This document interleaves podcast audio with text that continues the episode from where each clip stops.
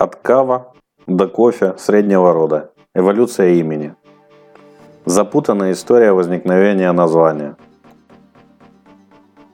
Как я уже писал, родиной кофе считается Эфиопия, а конкретно район Кафа. Не с того абиссинцы начали любить это растение. Сначала, благодаря открытию халидовых коз, кофейные плоды улетали в мусор, а в ход шли только листья, исключительно на пожевать. На Востоке вообще любят жевать, от Насвая до Бетеля – Кофейные листья тоже жевали. А потом придумали варить отвар из кожуры. Кожура любого растения у арабов называется кишер. А напиток из кишра – кава. По другой версии, название кофе созвучно слову «кислый», и аналогичным словом называли вино, когда шариат не запретил еще его производить. То есть арабы вино называли кисляк, и новый напиток за кисловатый привкус будущей арабики также. И о чем идет речь, понять можно было только по контексту. Как бы то ни было, по истечении стольких лет вряд ли кто-то знает точно, какое из созвучных слов дало окончательное название напитку. Кстати, в некоторых языках кофе называется наиболее близко к изначальному звучанию. Например, в украинском. Помню, подруга рассказывала. Поехали они в Ужгород, город на Западной Украине, который всегда славился своими кофейнями. Был это 1990 год. Национализм уже вовсю разминался перед первым боем. Поэтому слабо говорящая на рідної мове киевлянка еще дома тренировалась произносить без задержек украинские фразы. В то время в кафешке кофе сильно разбавляли из экономических соображений. Киевляне, заходя в кафе, привычно заказывали два по пол. Потом сливали полученный напиток в один стакан и получали одну порцию кофе более-менее нормальной крепости. В Ужгородском кафе Аня выпалила бариста. Дві попив. Два по пол. На що бариста надменно произнес.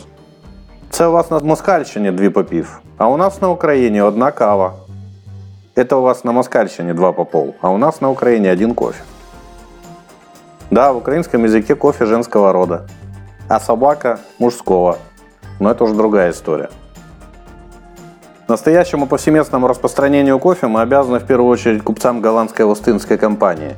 Поэтому кто первым новый продукт вез, то того первым и назвал. Кофе.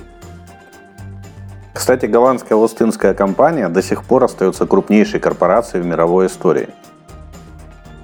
По капитализации, по оценкам историков, она стоит дороже восьми крупнейших корпораций современного мира вместе взятых.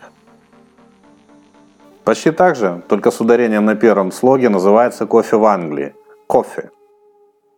Возили его и голландцы, и сами англичане, создавшие английскую Остинскую компанию – в Россию кофе приехал еще при Алексее Михайловиче, но распространения не получил. Зато Петр I без рефлексии провел принуждение России к кофепитию. Горький напиток пошел в массы. Современное русское слово «кофе» созвучно с английским «кофе». А более старое простонародное название «кофей» мне кажется, произошло от голландского «кофи». И, скорее всего, было введено в обиход Петром Алексеевичем, пристрастившимся к кофею в Амстердаме. Кофей он мой, вот и получил кофе мужской род. Петр I вообще был гением маркетинга и автором самых успешных программ продвижения различных продуктов. Сейчас кофе становится ближе к народу. Кофе он диссонирует, поэтому звучит так элитарно. Те, кто отрицал мужественность всего напитка, сразу маргинализировались. Кофе оно. Это как названный прием прийти в растянутых трениках. Вроде закон не запрещает, но окружающие носы сморщат и из элиты исключат. Первая торпеда в это правило ушла с подачи коллектива авторов русской грамматики в 1980 году, который назвал использование среднего рода в применении кофе допустимым.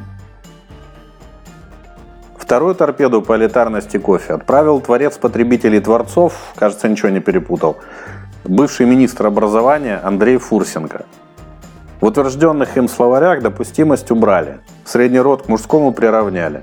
Все в духе международных трендов. Конечно, язык не мраморная глыба, но изменяется и развивается. Вы помните картинку из детской энциклопедии 1961 года? Мне кажется, такая энциклопедия в каждом доме была. Хорошилище грядет по гульбищу из редсталища. Сейчас не сразу и поймешь, о чем речь. И мы сами сегодня говорим совсем не так, как говорили каких-то 30 лет назад. Услышь тогда обычную сегодня фразу «Я фотки на облако закинул, сейчас кину ссылку» уже в 0.3 набирали. Но для себя я решил, буду пользоваться устаревшей формой мужского рода. Не лежит у меня сердце к среднему. Если вам нравятся мои рассказы, то самая лучшая поддержка автора – это лайк, комментарий, репост. Заранее спасибо.